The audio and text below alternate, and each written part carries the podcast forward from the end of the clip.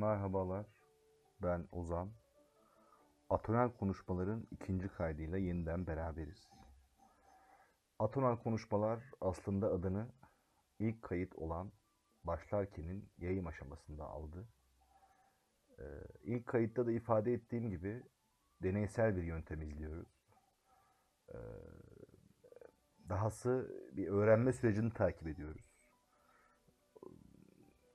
Atonal aslında bir atonal deyimi aslında bir müzik terimi.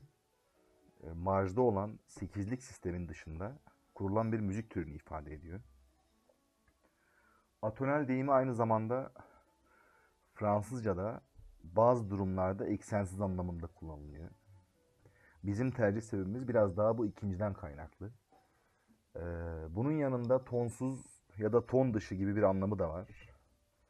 Ee, teknik öğrenmemiz en verirse yine söylemiş olalım. İlerleyen programlarda monologdan çıkıp diyaloğa dönük denemeler de gerçekleştireceğiz. Ee, bu kayıtta içerisinden geçtiğimiz pandemi süreci ve yarattığı yıkımın etik, hukuki ve politik boyutu üzerine konuşmak istiyorum çok kısa.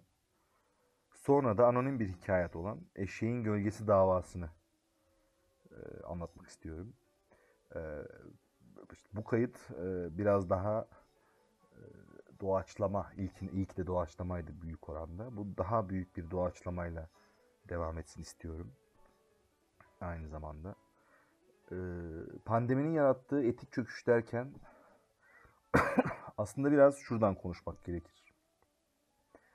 Kutsal kitaplarda, işte gerek mitolojik anlatılarda salgın hastalıklara ilişkin birçok imgelem mevcut.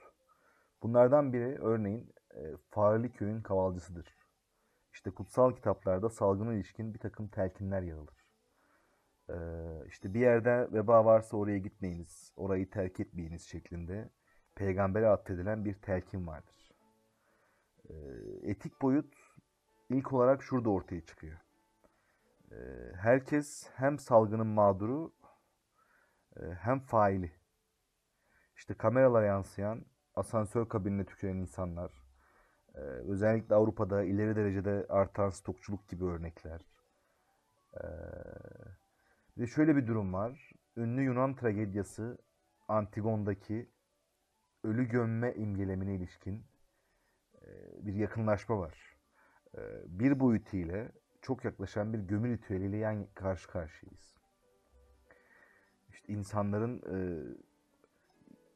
yaz sürecini alışık olmadığı, uzun zamandır alışık olmadığı bir biçimde yaşıyor olması, işte ölü e, ya da işte ölüm ve ölümü öldürmekle ilgili bir takım ritüellerin ya da ölümü atlatmakla ilgili bir takım ritüellerin eskisi gibi çalışmıyor, çalışamıyor oluşu.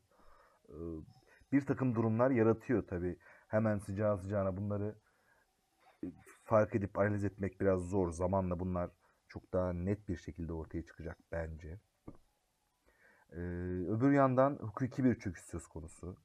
Ee, zira pandemi bir istisna hali yarattı.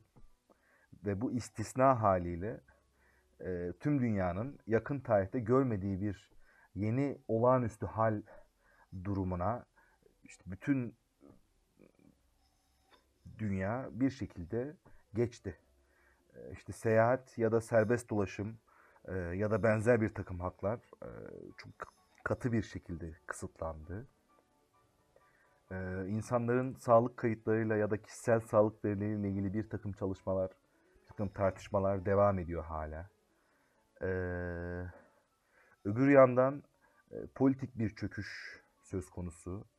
Faili köyün kavalcısı gibi bizi kurtarabilecek bir kurtarıcı arayışı, e, ya da modern sağlık sistemlerinin hastalık karşısında takındığı tutum, öte yandan Amerika'daki tartışmalar, işte İngiltere'nin takındığı tutum gibi durumlar çokça zihnimi, zihinlerimizi zorluyor bu aşamada. Çok detaya girmeden, yüzeyden sadece köşeleri eskizleyerek ilerledim anlatıyı öyle devam ettirdim. Ee, şimdiye kadar anlattığım kısımda çok bağlantılı olmayan e, bir başka meseleden konuşmak istiyorum. İlk başta söylediğim gibi eşeğin gölgesi davasından konuşmak istiyorum. Anonim versiyonları da var. İşte isimlerin ve şehirlerin yer aldığı başka diğer versiyonları da var. Ee, benim için ikiye bölünüş ve menfaatin güzel bir hikayesi olduğu için sizinle paylaşmak istedim. Ee, hikaye şöyle. Zamanın birinde işte yeryüzünün bir yerinde bir dişçi varmış.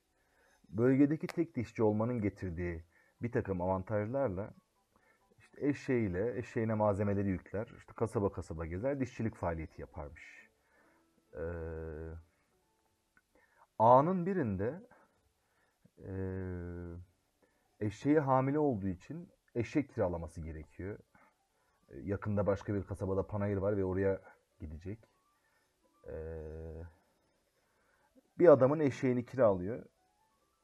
İşte adam da eşeği yalnız gö- gönderemeyeceği için adam şey dişçi, eşeğin sahibi eşek beraber yola düşüyorlar. Bir miktar yol gittikten sonra işte dinlenmek için, soluklanmak için bir yerde mola veriyorlar. Ee, yaz ayları hava sıcak. Etrafta da gölge oturacak bir ağaç altı olmadığı için dişçi oturuyor eşeğin gölgesine. Ee, dişçinin eşeğin gölgesine oturmasıyla beraber eşeğin sahibi hemen çıkışıyor. Ee, işte ben sana eşeği kiraladım. Eşeğin gölgesini kullanmak istiyorsan eşeğin gölgesi için de ayrıca para ödemek zorundasın diye hak iddia ediyor. Ee, dişçi bu sefer "E, efendim işte ben eşeği kiralamakla aslında eşeğin gölgesini de kiraladım. Ee, eşeği kiralamakla burada oturma hakkını da elde ettim. Eşeğin gölgesinde oturma hakkını da elde ettim. Dolayısıyla size ekstra ücret ödemeyeceğim diye bir karşı sav geliştiriyor. Tartışma uzuyor gidiyor. Tartışmanın uzamasıyla beraber etrafta ayıracak kimse de olmayınca tekrar gerisin geri dönüyorlar kasabaya ve yargıçın karşısına çıkıyorlar. Dertlerini anlatıyorlar. Ee, işte yargıç önce ikisini uzlaşmaya uzlaştırmaya yönelik bir takım hamle- hamleler yapıyor. Ee, fakat davanın ilginçliği dolayısıyla işte kasabanın en ünlü iki dava vekili, biri dişçinin, diğeri eşek sahibinin yanında olmak üzere davaya katılıyor. Onların davaya katılmasıyla beraber işte az da olan o uzlaşma ihtimali tamamen ortadan kalkıyor. Ve böylelikle yargıç eşeği resmi ahıra alıyor, e, duruşma için de gün veriyor. Duruşma gününe kadar kasaba ikiye bölünüyor. Eşek ve gölgesi üzerine bütün kasaba ikiye bölünüyor. Ee, tabii artık yargıç için karar vermek çok daha zor bir hal almaya başlıyor bu andan itibaren. Çünkü politik bir mesele haline geliyor eşek ve gölgesi ve dişçi ve dolayısıyla eşek sahibi.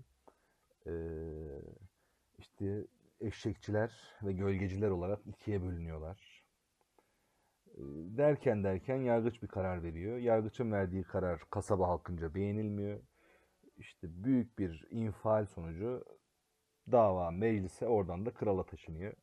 E, tabii kral için de artık karar vermenin zor olduğu bir dava. Çünkü ülke ikiye bölünmüş durumda.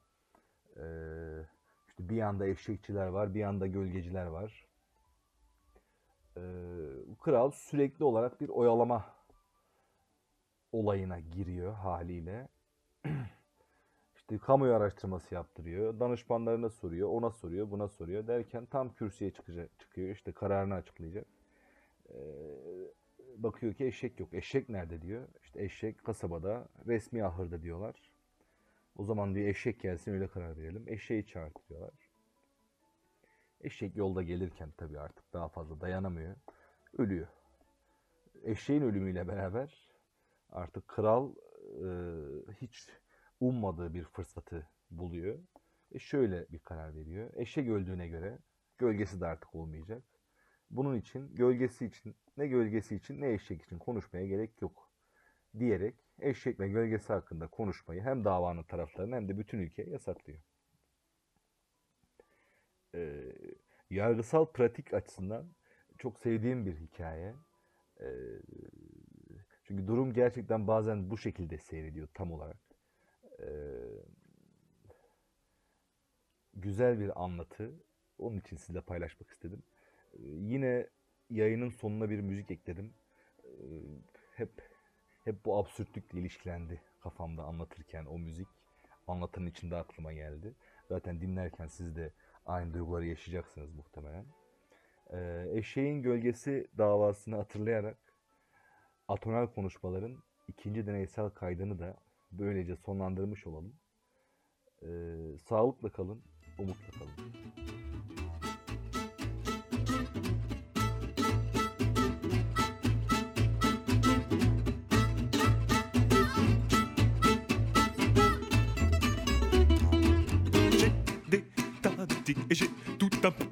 Tocs. Tout le monde dans la rue se moque. Il est comique, ce mec, ce mec est comique. Tout le monde dans la rue se moque, se moque de mes manœuvres tiquimites, tous mes tiquimites, mes tocs. J'ai les nerfs électriques et j'ai les genoux qui s'entrechoquent.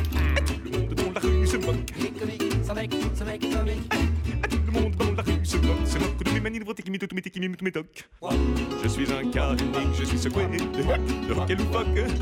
Je panique, je suis pas, je fais quiproquo tragique, plein de mimiques équivoques. Et je trop très bien mes tocs et tous les tracas que mes